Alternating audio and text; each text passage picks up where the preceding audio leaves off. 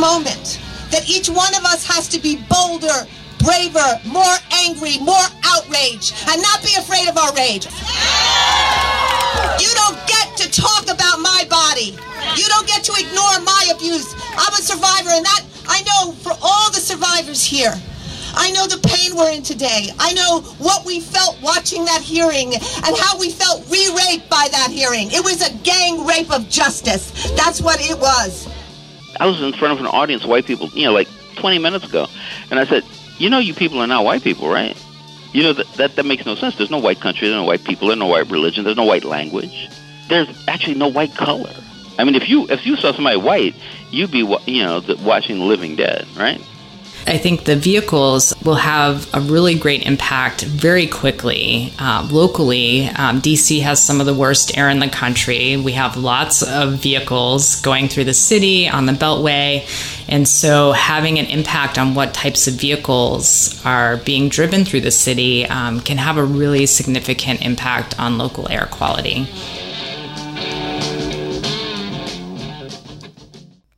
Welcome to On the Ground, onthegroundshow.org, Voices of Resistance from the nation's capital. I'm Esther Iverem. And for the second Friday in a row, as we go to broadcast, the Senate has a vote scheduled on whether to confirm Brett Kavanaugh to the Supreme Court. And just as last week, protesters are continuing to converge on D.C. On Saturday, the March for Black Women rallied on the National Mall, and there have been demonstrations every day since then. On Thursday, 300 people, almost all women, were arrested after a mass rally at the Hart Senate office building. Dozens more held a people's filibuster planned to be an all night vigil on Thursday night near the steps of the Capitol. Senator Elizabeth Warren of Massachusetts was one of those who spoke to the crowd. I watched as 11 powerful men tried to help one more powerful man make it to an even more powerful position in our country. Yeah, shame is right. I watched it, and I watched as these men didn't care what they had to say. They didn't care what the truth was. They didn't care what they have to swallow as long as they can hold on to power. Well, I've seen it and I'm sick of it. I am angry and I own my anger over this.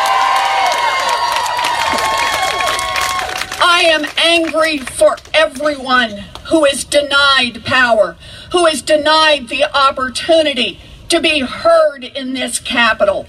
I am angry when women are denied that opportunity.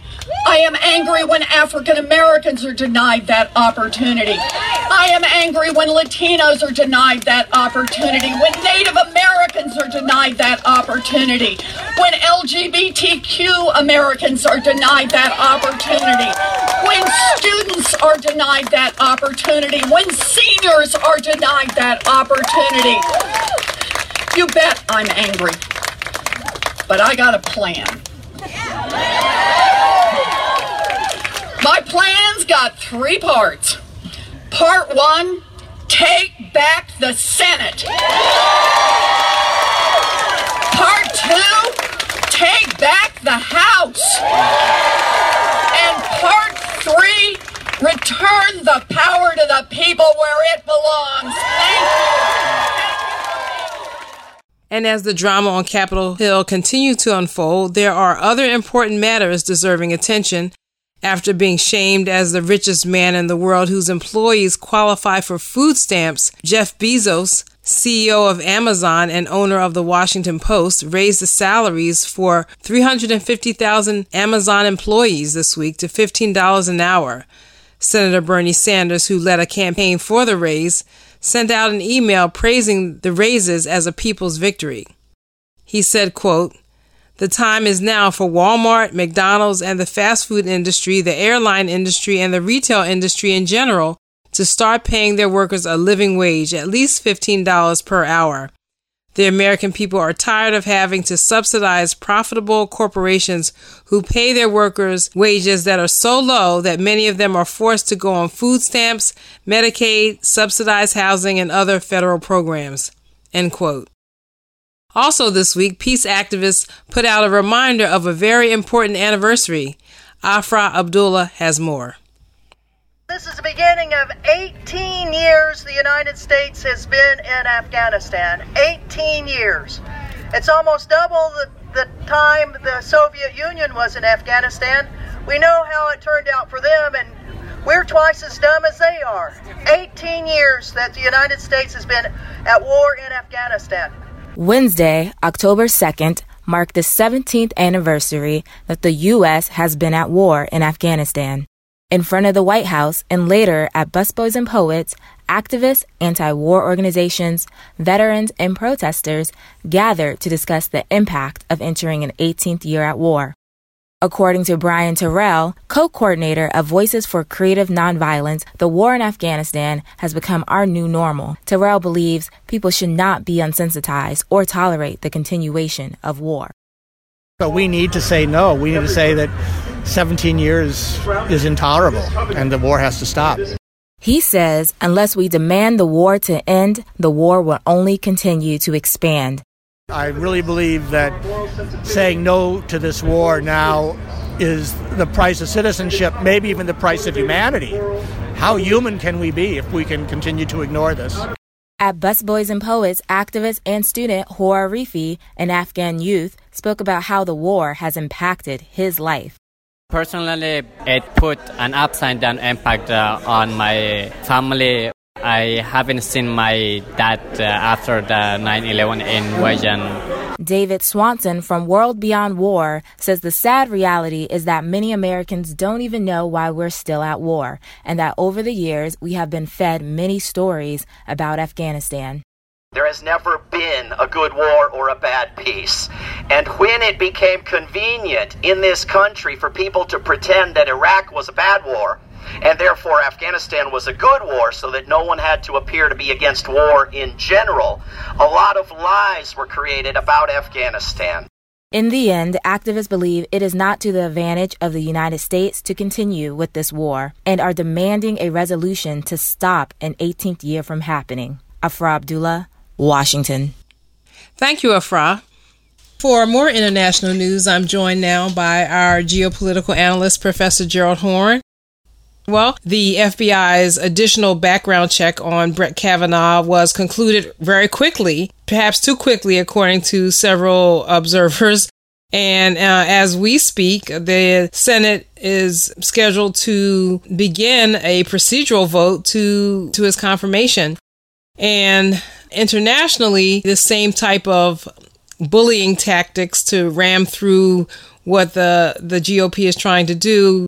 We saw Mike Pompeo and John Bolton take more aggressive moves against Iran. So there's a lot there. So just give me your take on what's happening this week.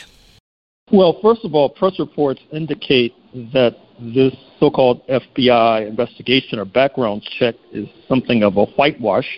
Apparently, they did not talk to a number of key witnesses. Apparently, they did not talk to Dr. Blasey Ford, who during her testimony a few days ago talked about a house in a certain neighborhood that I thought the FBI would then go pick her up and take her to that neighborhood so that they could pin down the location of that house. She talked about how Brett Kavanaugh's comrade, Mark Judge, she ran into him bagging groceries, and that would help to pinpoint the date of the incident where she was assaulted. So the FBI has not necessarily done a very good job in terms of this so called background check. Mr. Trump has been typically polarizing, particularly with his unwarranted attack on Dr. Blasey Ford at the campaign rally in Southaven, Mississippi, just a few days ago.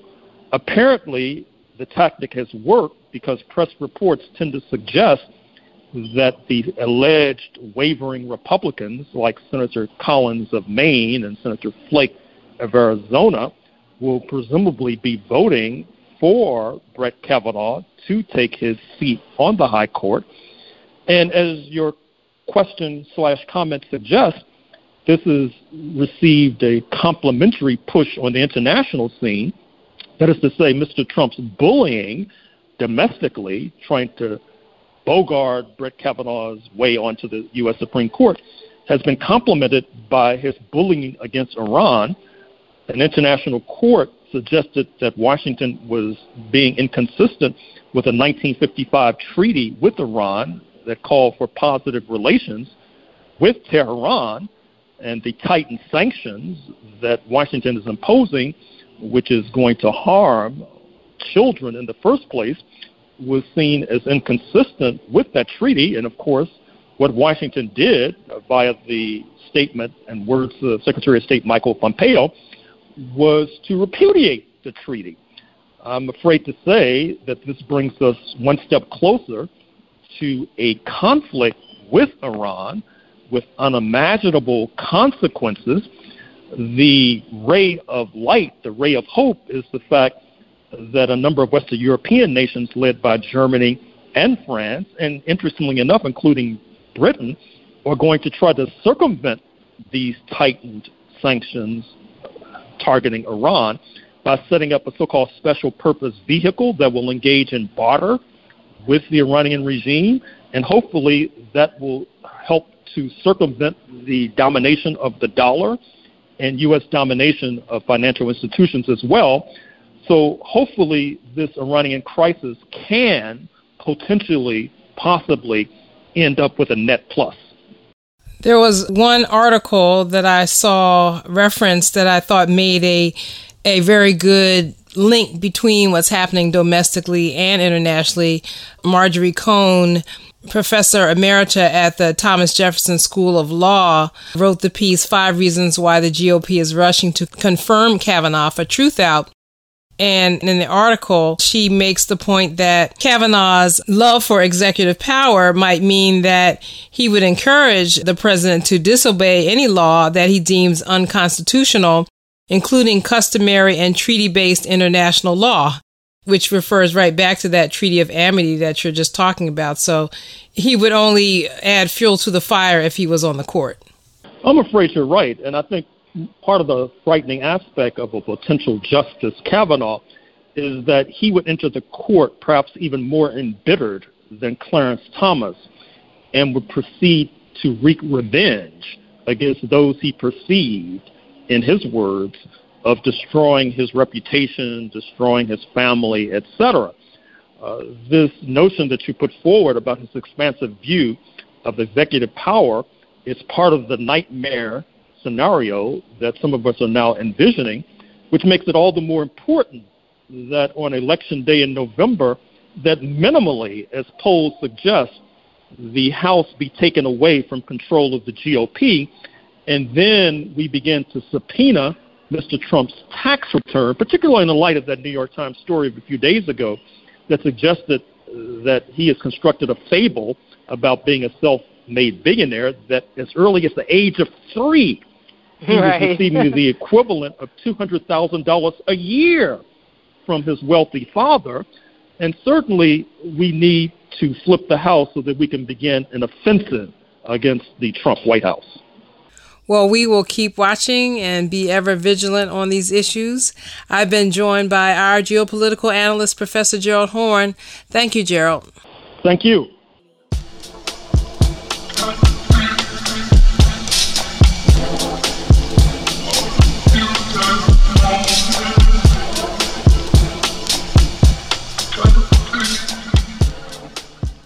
And finally, in culture and media, the National Solar Tour, billed as the largest grassroots solar, renewable energy, and sustainable living event in the nation, is happening October 6th and 7th here in the DC area and around the country. Solar homes, businesses, nonprofit organizations are hosting open houses, and you can visit nationalsolartour.org for more information. The DC Palestinian Film and Arts Festival continues through Sunday, October 7th at locations around DC. The full program is at dcpfaf.org, which stands for the DC Palestinian Film and Arts Festival.org. Finally, the new entertainment and sports arena, the practice facility for the Washington Wizards, is opening on October 6th with Mary J. Blige and featuring Jacob Banks. The venue is located on the former St. Elizabeth's Hospital campus near the Congress Heights Metro Station in Southeast Washington. And those are our headlines and happenings. When we come back, author Walter Mosley. Stay with us.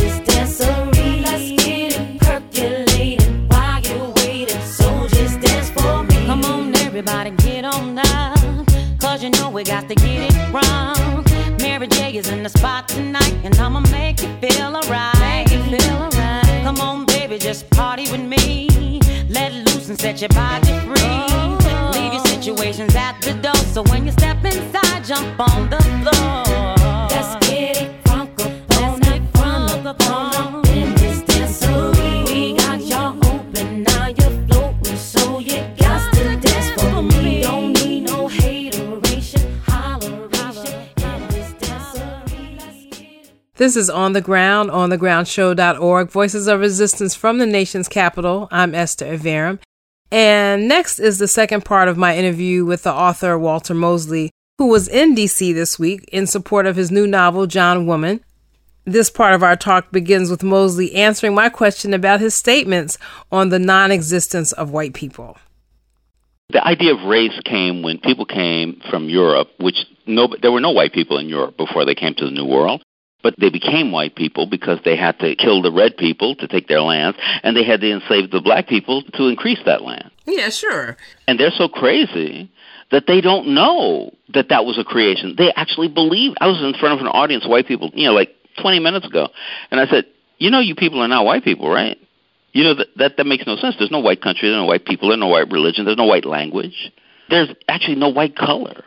I mean, if you if you saw somebody white, you'd be you know watching The Living Dead, right? I'm interested in your pressing that issue with a white audience because there's the biological reality and the historical reality that you mentioned. But the fact is that here in the 21st century, there is a whole social construct of whiteness, of course, that you know about that is very powerful. But it's a lie. I mean, there is a construct. But one of the things that my book one of the things that my book is about is that human beings don't have the the wit to understand their own history. It, it's really true. We don't have the wit. That you can say I'm white. If somebody walk up to me and say I'm white, I'm saying, man, what does that mean? I'm white. what does that mean? It doesn't mean anything. If you tell me you're Ethiopian, I know what you're talking about. If you tell me you're French, I know. If you tell me that you're a Catholic living in the Vatican, I know what you're talking about. If you tell me you're white, it doesn't mean anything. And the thing is, is that people don't know that. They say it and they believe it. And the biggest problem in this world is to know things that are not true, but not know that they're not true. Richard III is vilified from Shakespeare on down for 500 years for being an evil man. But once they found his body in the parking lot in England, they realized, hey, wait a second, he was on the side of the working man. Maybe he was a villain back then, but today he's a hero. Your history changes in your future. I also wanted to know if you would talk a little bit about kind of going forward from 12 steps toward political revelation. You, you talked about how profound economic inequality stems self destructive behavior. And I'm looking at wealth and privilege stemming self destructive behavior. What are your thoughts on that? Well, you know, I have a very kind of practical thought about that because wealth is based on labor, absolutely. No, there's nothing else. The only only place wealth comes from is from labor. Maybe someone else's labor also. Well, I mean, it comes from labor. Let's let's leave it at that. I mean, I agree with you, but let's leave it at that. It comes from labor. So you have, let's say, you have uh, two billion, three billion laborers. They create the wealth of the world. That wealth, because it comes from a, a finite number, it has a finite number. And so, therefore, each laborer has, in the beginning, an equal portion of that labor. But as it goes on, some person, you know, becomes unemployed, another person becomes a billionaire, another person is making uh, $10 an hour, another person is making $43,000 an hour. What happens is an inequality it starts to create among people. This is not a racial argument. It isn't even a gender argument, though it is in some ways. And so, so what you have in the end is a world of inequality based on labor, in which people think, well, all labor is equal, but it isn't. And that if I have a billion dollars and you have a hundred dollars, that's the political disparity of our world. Yeah, but I guess I'm really talking about how wealth and privilege stem self-destructive behavior so that that person with that billion dollars is shielded from the same type of consequences that that person, you know, you, you were just talking about with their hands on the steering wheel, who hasn't done anything. That person might be facing being shot to death you know, by the police, but the person with wealth and privilege with that billion dollars is in a gated community and surrounded by lawyers and able to pay off people. So that's what I'm really talking about. I, I love having this conversation with you. I just want to say that because what you just said is very true, but it's simplistic. If you are a billionaire living in one of those places, which you can be because they don't believe in race over there, if you all of a sudden said, well, listen, every woman who works for me, I'm going to give her a year off when she has her baby because that baby needs her mother for or his mother for a year. If you do that, you're going to lose your billion dollars. And so the truth is is that that rich person has to follow the same rules that everybody else is following. Otherwise, they are destroyed. The issue is the system, not the person. And, yeah, and yeah, uh, you really... have to you have to accept the inequality. You can be rich, that's one thing. But once you're rich, you have to accept the inequality in order to be a part of it. If you don't accept it, it will reject you. Hmm. Well, and I just want to know that because there's a thing about being black and white, you know, which I don't believe in. But there's also the thing about capitalism. And capitalism is the enemy of each and every one of us. It's a system that says, I work no matter what you think, feel, or say.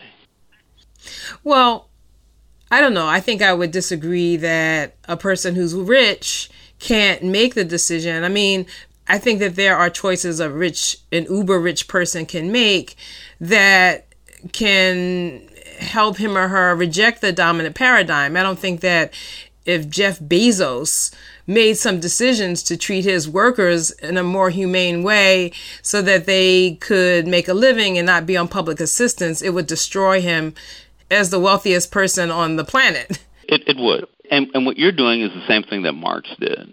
You're saying you know, Mr. Moneybags. And I'm just saying this.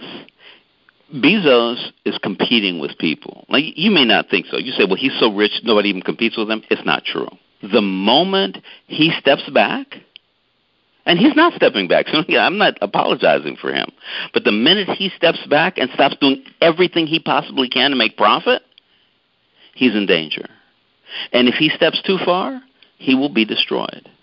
And this is how capitalism works. This is, if you read Capital, except for he talks about money back, which is a mistake. If you read Capital, it is a structure, it's a system. It's not human beings. It's not like, oh, that's an evil human being. No, that's a human being who's accepted the system. And the system is actually the enemy.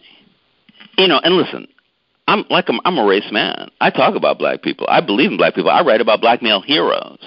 But that doesn't mean that I don't understand that this, there's a system beyond it which is the enemy of everybody. That's why when I talk to poor, racist white people, I say, look, man, you know, we're in the same place here. They're doing the same thing to us. You do you, you realize that, right? It's not I'm bad or you're bad. It's that they're doing it to us and they're making us enemies. But we're not enemies. We're on the same side. I think it's it's a very important thing, to, you know, like for me to learn. Like, yeah, Bezos could, you know, do a little. He could do a little better without hurting himself, but he can't do right without hurting himself. And what we're talking about is doing right. Mm. And and that becomes the problem in the end. At least, I mean, that's my argument. I'm like, I'm not trying to say you're wrong. You know, I'm just saying that's where I'm coming from. I think that we are kind of parsing the individual's role in perpetuating the system versus the system being kind of all powerful, this kind of abstract, you know, word, the system, but the system is operated and, and moved by people. So that, that's, that's another long conversation that we can't really finish today. we can kill all the uber rich people in the world today, and tomorrow there'll be the same number of uber rich people. Hmm. Okay, because that that's now. how the system works. That's how the bank works. That's how the corporation works. It, they don't care about the people. People die of heart attacks all the time. They don't care. They just replace them with somebody else. So I realized I'm running out of time, and I wanted to stick with this theme of history and who controls the narrative of history. And you know, after the attacks of 9 11, you wrote that because of the experience of African Americans with racial injustice, that we should take the lead in resisting this country's militaristic response to terrorism. And you wrote that book before the U.S. attack on Iraq and really all the war crimes. I published with Paul Coates in Black Classic Press. It was yeah. really fun Uh, you know, and really what all the war crimes since then, you know, including our attack on Libya, which killed Muammar Gaddafi, and now the country is has open slave markets. So now the Trump administration states boldly that the International Criminal Court which is recognized by most of the world to prosecute genocide, these types of war crimes, you know, has no jurisdiction to investigate charges against this country. So uh, we've always know, done that. Now I guess it's just stated very boldly. So I wanted to get your thoughts on that, kind of bringing that book forward to today as we close out. I just want to say, Trump's an idiot, and what he he states boldly, his smarter Republican uh, uh cohorts never say it all, but they do it. George W. Bush, after 9/11, assassinated thousands of people around the world assassinated. They had, you know, today we're assassinating people in Pakistan with drones, just driving around saying, "Oh, he looks like the guy we don't like. Let's kill him." You know, we we commit more crimes than like any of these people ever committed. It's it's true. And one of the things is is that if indeed we make a commitment to truth, then we make a commitment to doing what's right. Because listen, somebody commits a crime. If you blow up, you know, my sister, you know, I don't care where you come from. I want I want you to pay for that crime, and I don't care why you did it. I want you to pay for that crime. But the the problem is, is we don't make our own people pay for the crimes that they commit. You know, Trump is actually, you know, he's an idiot. And so one of the good things about him is that you know people can you know say, oh look, you said something stupid. We can argue against it. The problem is all the people around him, Pence, everybody else, they'll do the same thing, but they'll never say it out loud. And that's the problem. You know, people come up to me, they complain about, about Trump, and I say, man, you have to think about George W. Bush. Because George W. Bush completely destabilized the Middle East. You know, he, he there were some evil people he attacked, but we became more evil. And, and I think that you and I agree on that. And I don't know what I don't even know what to say. You know, I just look at him. I go, "Oh my God, we're doing these evil things." I kind of enjoy the fact that he's stupid enough to say everything he says out loud. Most Republicans have enough sense to be quiet about it. So we're going to kill him, but we're not going to talk about it. Well, I, I think that a lot of the people listening to the show will actually include in that kind of pantheon of, of evildoers uh, President Obama, who also droned people and also was more like with a nicer face, with that beautiful smile, and who was. Uh, and nobody bl- ever blamed him. That so, becomes the problem. Yeah, sure. That's a maybe an interesting note to end the conversation about history, the individual, and the system. And those are themes that you also cover in your new novel. You're being so sweet to me because I know you disagree with a lot I'm saying, but I but I I don't mind because I think that we should the the fact that we can talk and disagree becomes the most important thing. The most important thing when I published a book with Paul Coates, my first book with Paul Coates, and the second year I went out traveling around and older black men would come up to us and say, "You guys published that book together, right?" And we say, "Yes." And say, "Are you still friends?" And we said, we love each other. And that's what's most important, right? Well, that's probably another conversation. I would love to talk to you about your relationship with Paul Coates. Or my relationship with you. I'm actually talking about my relationship with you, not with Paul. Uh, what I'm saying is, is that we can disagree, but Yeah. but you know that we're trying to get in the base of it. We're trying to get the same things done. I hope so. I hope so because I'm definitely about the liberation of my people and the world people. You know. Well, th- but the So- thing is, is you can't you can't liberate my people without liberating all people. That's right. That's Otherwise, right. you you have a, a nation full of Palestinians. None of us are free until all of us are free. Well, thank you so much, Walter Mosley. His new book is the novel John Woman. WalterMosley.com. Absolutely. Okay. Thank you. Thank you so much.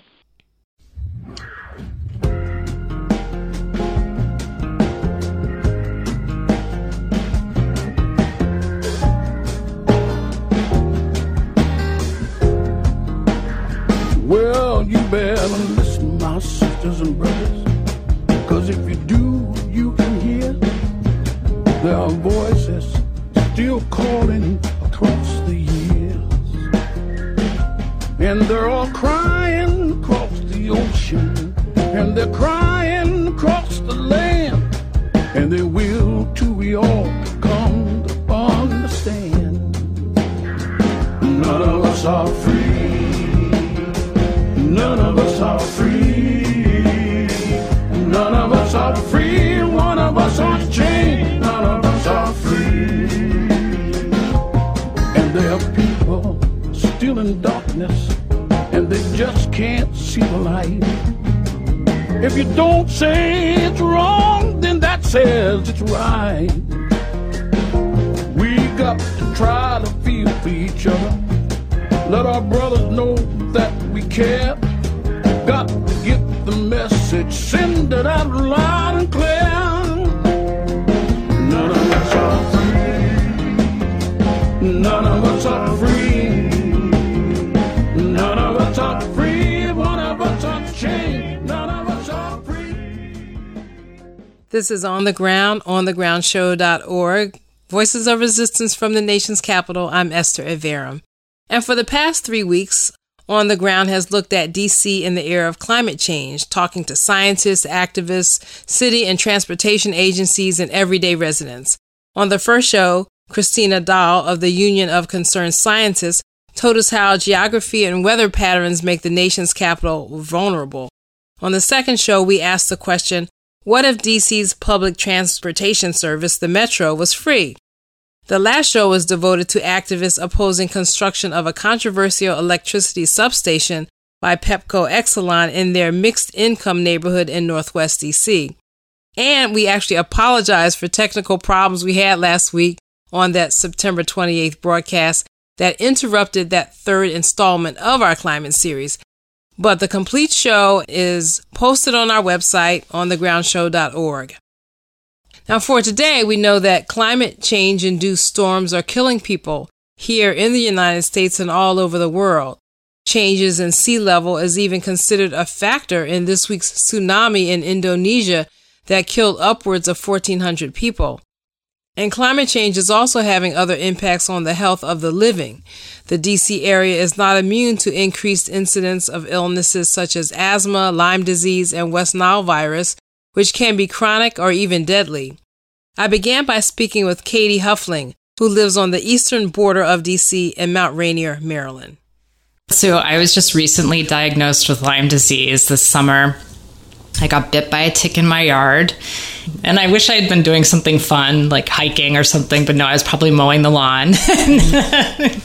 and I didn't have a bullseye, which you look for. That's not everyone gets that um, kind of typical um, look around the bite. Um, I didn't get that. And then the way I presented, most physicians um, or nurse practitioners wouldn't have figured out that it was Lyme disease. Um, I think I was bit maybe sometime in May. Um, you know, I knew I got bit. I found the tick this year. Yeah, and I um, it was still on your on your skin. Yes. so and it was in kind of a funny spot. It was on my hip. I, I I guess it crawled up my leg. Ugh, Does it go under the skin? Or? So, and they're very small. It was like like a sesame seed size. Yeah, they're very tiny. This little black tick. At first, I thought I had like a piece of sand on my skin, and I kind of rubbed it, and then it didn't move. I'm like, what is that? It was a tick. So I just kept watching it. And like I said, I didn't get a bullseye um, mark from it and really didn't think anything of it after that. Um, and about a month and a half later, I woke up with a stiff neck. And by the end of the day, on one side of my body, on my neck and my shoulder, I was in severe muscle spasms, like excruciating pain. Um, so I went to urgent care. It was like a weekend, and they're like, "Oh, you must have done something to your back or neck," which was what I thought, but I didn't remember doing anything. And so that was my first symptom, and that lasted for about a month. And nothing that we were trying was really helping. Right, they were doing all kinds of things like as if you had a sprained neck. Exactly, exactly. And then after about a month, I started getting some of these more typical Lyme symptoms like the headache and nausea, really tired, my hands started shaking. I started to get some sensory issues on my abdomen and back, whereas like my skin, like if I touched it, didn't feel right. Hmm. Um, and that's because Lyme disease, the reason you get some of the hand shaking that some people get, or what I got with this sensation, um, is that it can cause nerve inflammation. I was actually talking to my brother who's had Lyme disease. He works outside, and he and I was kind of whining to him, like, I don't feel good. I don't know what's wrong. He's like, Have you been checked for Lyme disease? I was like, No, wait, I was bit by a tick a couple months ago. So I, I got an appointment the next day and got tested. I was really lucky. Um, Lyme disease is much easier to treat if you have a new infection, and the blood tests that they do can show you whether it's a new or old infection. And mine was obviously new. Mm-hmm. Um, so I finished my course of antibiotics. I'm feeling a thousand times better, but it's something that since I've been diagnosed and talking with people, I can't believe how many people I know that have had Lyme disease. It everyone I talk to either has had Lyme disease or has a close friend or relative who's had it. What's really challenging with Lyme disease is it has a wide range of symptoms, so it can be really challenging for healthcare providers to recognize. Um, but it's kind of flu type symptoms like headachy, nausea. You may have um, some pain and stiffness in your joints. You may be very tired. Um, I ha- also had, um, besides those, I had significant muscle pain. My hands were shaking. Mm. You know, it was really debilitating, and it's really given me a great appreciation for feeling healthy. You know, I really have never felt that sick for that long before, and it's really given me a whole new compassion for people dealing with chronic illnesses uh, because it really does take over your life. Lyme disease, which Huffling believes she contracted in her backyard, is one of several diseases listed in the 2016 report Indicators for Climate Change, published by the Environmental Protection Agency. The EPA documents that nationwide the rate of reported cases of Lyme disease has approximately doubled since 1991. There are typically only dozens of cases in DC, but that number doubled between 2013 and 2016 according to the Center for Disease Control. Other health related indicators for climate change are West Nile virus, the lengthening of the ragweed pollen season, and heat related deaths and hospitalizations. In addition to observing her Lyme disease as a patient, Katie Huffling also observes it as a registered nurse and executive director of a small not for profit organization, the Alliance of Nurses for Healthy Environments, where she works with nurses and national nursing organizations on a variety of environmental health issues, including climate change. Well, when we first recognized what Lyme disease was, they noticed that it was in certain parts of the country and certain numbers of people were being diagnosed with Lyme disease. And eventually the CDC started tracking those cases of Lyme disease. And what we've found is that as the temperature warms, as our winters are not getting as cold as they used to be, then the areas where we're finding these ticks is expanding and more people are being exposed to these ticks, getting bit by them, and contracting Lyme disease. We're also seeing, besides with Lyme disease, we're also seeing other tick borne diseases that in many areas of the country we haven't seen them before. And mm-hmm. so and, and this is directly related to warmer winters, not having that um, tick die off like you normally would. Mm-hmm. Um, so you're getting parts of the country like northern Maine where there's animals with ticks on them year round because it's so warm now. It's actually really impacting some of their wild animal populations. Right. And right here, we're talking about right right here where you are on the border of DC. Mm-hmm. And I know people have already seen tremendous changes in the climate here. It's September and it's still pretty hot, mm-hmm. and we've had a very rainy summer. Mm-hmm. Uh, and in addition to the ticks and to the the Lyme disease, it's prolonging the allergy season, right? Mm-hmm. So I'm one of the people impacted by, I think, ragweed has never been diagnosed or anything, but I know that every fall, if I'm okay for the rest of the year, I will start sneezing around now. So um, I don't. I guess I don't think of it as a health issue. I kind of think of it as something that will pass, but it can be very. Um, it can you know stop me from breathing easily at mm-hmm. night you know i'm like i feel like i'm going to sleep with my mouth open right you know? i can't breathe so i know that because of all these issues your organization came out in support of just you know legislation to help curb climate change and for dc to get on the right track in terms of mm-hmm. climate change what kinds of impact do you think that could have um, well, we know that climate change is being caused by man made greenhouse gases. And so, two areas that we can have a really big impact is um, looking at where our energy comes from. So, that's one of the main sources of greenhouse gases in the United States. The other source is through transportation, so emissions from our cars and trucks. And this bill um, addresses both of those in DC.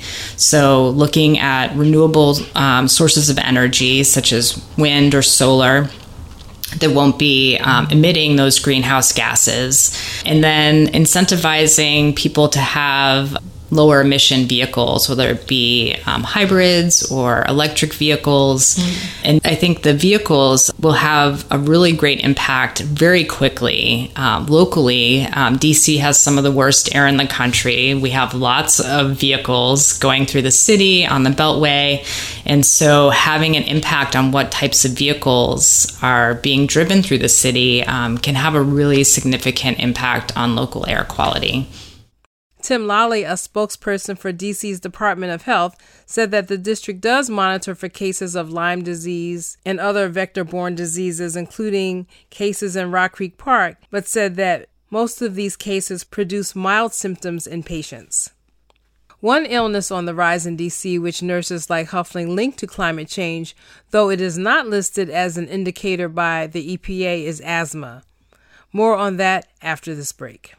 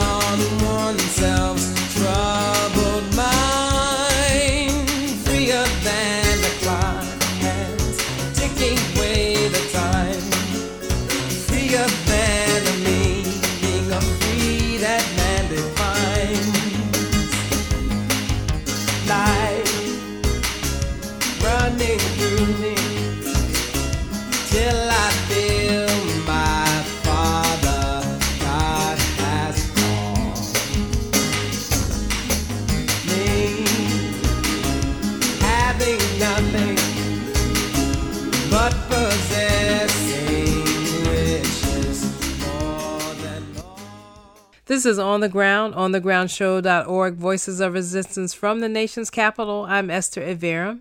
And this is the fourth part of our series, DC in the Era of Climate Change. And today we're talking about health and climate change. There is one illness on the rise in DC which nurses like Katie Huffling do link to climate change, though it is not listed as an indicator by the EPA, and that is asthma. You could say that there's an epidemic of asthma in DC. This year, a coalition of organizations came together to raise awareness about the illness. According to the DC Asthma Coalition, one in six DC residents has asthma, that leads to 3,000 days of hospitalizations each year. And though the illness is present in all wards of the city, it is more common in wards 5, 7, and 8, wards with higher concentrations of African American residents and low income residents. During the organizing for this year's Poor People's Campaign in May, Rhonda Hamilton, a housing activist in Southwest DC, made the link between air quality, environmental justice, and housing justice. My community faces environmental hazards every single day. The very air that we breathe is filled with contaminants that can damage our lungs and cause us to have various respiratory ailments such as asthma and COPD. I reside near Buzzard Point, which is a massive contaminated brownfield site and the future home to the DC United Soccer Stadium near Nats Park. It is also one of the most flood prone areas in this city. As DC prepares to become a resilient and dynamic city, we are among pockets of communities which have been forgotten, overlooked, and neglected to carry out extremely aggressive redevelopment plans that were not designed for us. In other words, build by any means necessary, even at the risk of elimination and displacement of people in poverty. Many public housing residents like myself, feel that we are on borrowed times within our own communities. And this is true for a number of other public housing residents. Our rights to live in quality environments free of hazards and poor living conditions are violated, stripped away, and taken by force, just as they have been for many other residents throughout this city. Lois Wessel's work as a nurse spans patient care and teaching with an eye toward the impacts of climate change.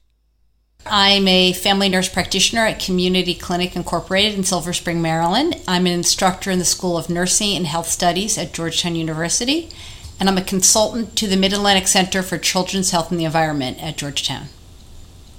I think if we take a step back and think about the planet getting warmer every year, then we can think about what kind of diseases are more likely to grow when it's warm out. And even in our own houses, we may see more mold or mildew when it's warm out. Certainly, we see those things in the summer more than we do in the winter.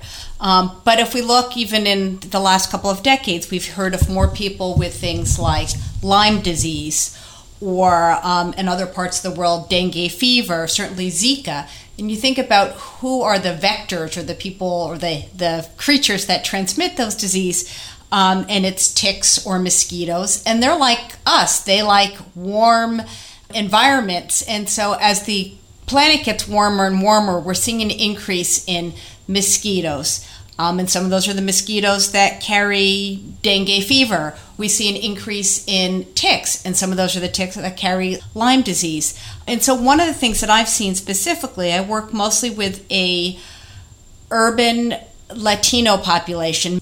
And I had a patient recently who tested positive for Lyme disease. And I explained to her the process of a tick living on a deer and the tick then biting her, and that's how it was probably transmitted. Although some mice also carry these ticks. And she didn't know what a deer was. And I showed her a picture on the internet of a deer, and she said, Well, that's not a horse. That's not a cow. I've never seen one of those before. And I said, Did you ever go to Rock Creek Park or to Sligo Park or any of these places where you may have been exposed to a deer? And she had not. So this is a woman living in an urban area who got exposed to a deer tick that carried Lyme disease and she developed Lyme disease. And sometimes as healthcare providers, we think about um, assessing people. Have they been hiking? Have they been camping? Are they working as gardeners in places where they may have been exposed to certain things that cause the symptoms? And then we can test them for Lyme disease. But she, as far as she knew, and from what she told me, she hadn't been in any of the places where she could have been exposed uh, to a tick that carried Lyme disease. And I think that as the planet gets warmer and our communities get warmer, we're seeing things like an increase in asthma. Um, I mentioned some of the vector borne illnesses, and we have to think about who are the people who are most vulnerable. And it tends to be children and the elderly and people who already are sick with other chronic diseases that they may have. They are the ones who get sicker and don't um, get well as quickly. Another really good example, and um, we're seeing an increase in asthma and other respiratory illnesses. Um, and again, the people who are most affected are the poorest people who don't have access to good health care, who may worry about going to an emergency room because they're worried about the bill, who may be predisposed because they already are unhealthy from something else, diabetes or or another problem, and they get a respiratory illness on top of that. Um, again, or they're elderly or young people, it has a compounded effect on their on their health care. So you mentioned Rock Creek Park and how much does that come up as a factor in terms of you know a place that is a park in the middle of an urban area where we have deer uh, and uh, do you do you see that come up often in terms of, of as a place where people might you know contract Lyme disease? Well, yes and no. I think as with everything, we have to weigh it out a, a, flip side of all of this um, is that people are less hesitant to go outside. It's too hot, it's too cold, it's too rainy. We've certainly had a lot of rain in DC this year, and we know the importance for children and adults of being in nature, all the value that nature has. Mm-hmm. And so I would not dissuade people from being in Rock Creek Park. It's an amazing public place for people in the district and beyond to mm-hmm. be exposed to nature, to hike, to bike, to see animals, to see birds, to mm-hmm. get their feet wet in the creek. But I think people need to know about prevention of something like Lyme disease. So after a lovely afternoon with friends and family in the park, checking their bodies for a potential tick that has been on. And it's important to point out that ticks need to be on for over 36 hours to transmit Lyme disease. So if somebody goes to the park and comes home and finds a tick and pulls it off, we're not talking about them developing Lyme disease here. It's right. a tick that stays on for much longer. So the other thing I wanted to ask you about was the education part. Mm-hmm. I mean, when I talked to Katie yesterday, mm-hmm. she talked about how very often the environment and that those kind of impacts aren't a part of people's education mm-hmm. like for doctors or nurses. Yeah i think you're, you're absolutely right. And, and fortunately the alliance of nurses for healthy environments is working hard on this issue as are many other people. I know at georgetown we've been looking at how to infuse environmental health and climate change issues into both the medical school and the nursing school curriculum.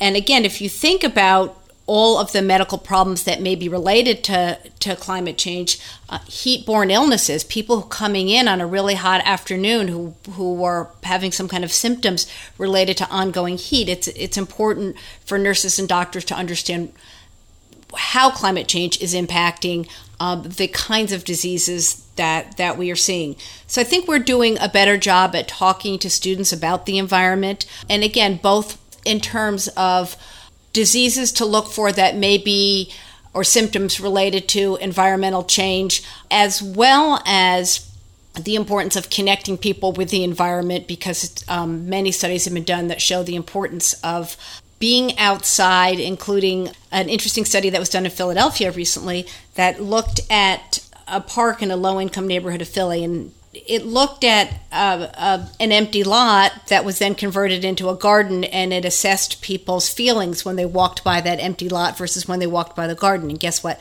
They felt better when that urban decay was revitalized into something um, beautiful. Cortisol levels drop when people go outside. Certainly, we're very uh, connected to our devices, and, and that's adults as well as children. So, getting people outside where they can run freely and use a lot of the physical mm. aspects that the outdoor invites them to do is really important.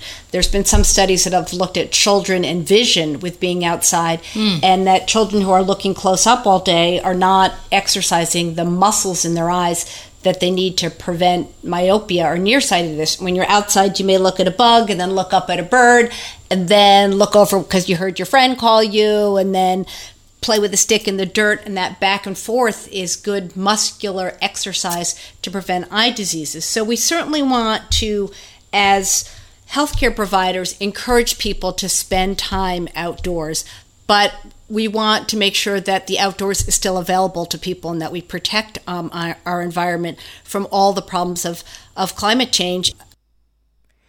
The Alliance of Nurses for Healthy Environments is one of the organizations supporting passage of the Clean Energy DC Act, introduced by DC Councilmember Mary Cheh earlier this year. You know, I'm really hopeful that our policymakers, like the DC Council, that are really being leaders on these issues. We can't wait on climate change. It's happening. The science is clear. It's already impacting people's health, and we can't wait to take action. And so we need more politicians like the DC Council um, to really be thinking ahead and and I think it's a win-win. It's you know you may have to do some of this initial investment, but then when you look at the health benefits, it's you know, the cost savings are clear. And Katie Huffling, a nurse on the front lines of climate change, will have the last word on today's show. Huffling is monitoring her own health too and managing her own recovery from Lyme disease. This is On the Ground, onthegroundshow.org, Voices of Resistance from the nation's capital on Pacifica Radio. Our series, DC in the Era of Climate Change, is supported by a grant from the DC Commission on the Arts and Humanities. You can listen to the entire series as well as complete versions of all of our shows on our website, onthegroundshow.org. The music we played this hour included Kendrick Lamar Feel, Mary J. Blige, Family Affair, Solomon Burke, None of Us Are Free, and Stevie Wonder, Free. You can also write us at the website. We love to hear from you. If you are a listener and are on Facebook, please like our Facebook page on the Ground Show. Our Facebook page has a picket sign with green letters that say On the Ground. On the Ground Show is also on Twitter and we are on iTunes under the title WPFW On the Ground. I'm Esther Iverem. I'll be at the International Locs Festival October 6th and 7th in Philadelphia. But until next time, keep raising your voice. Peace.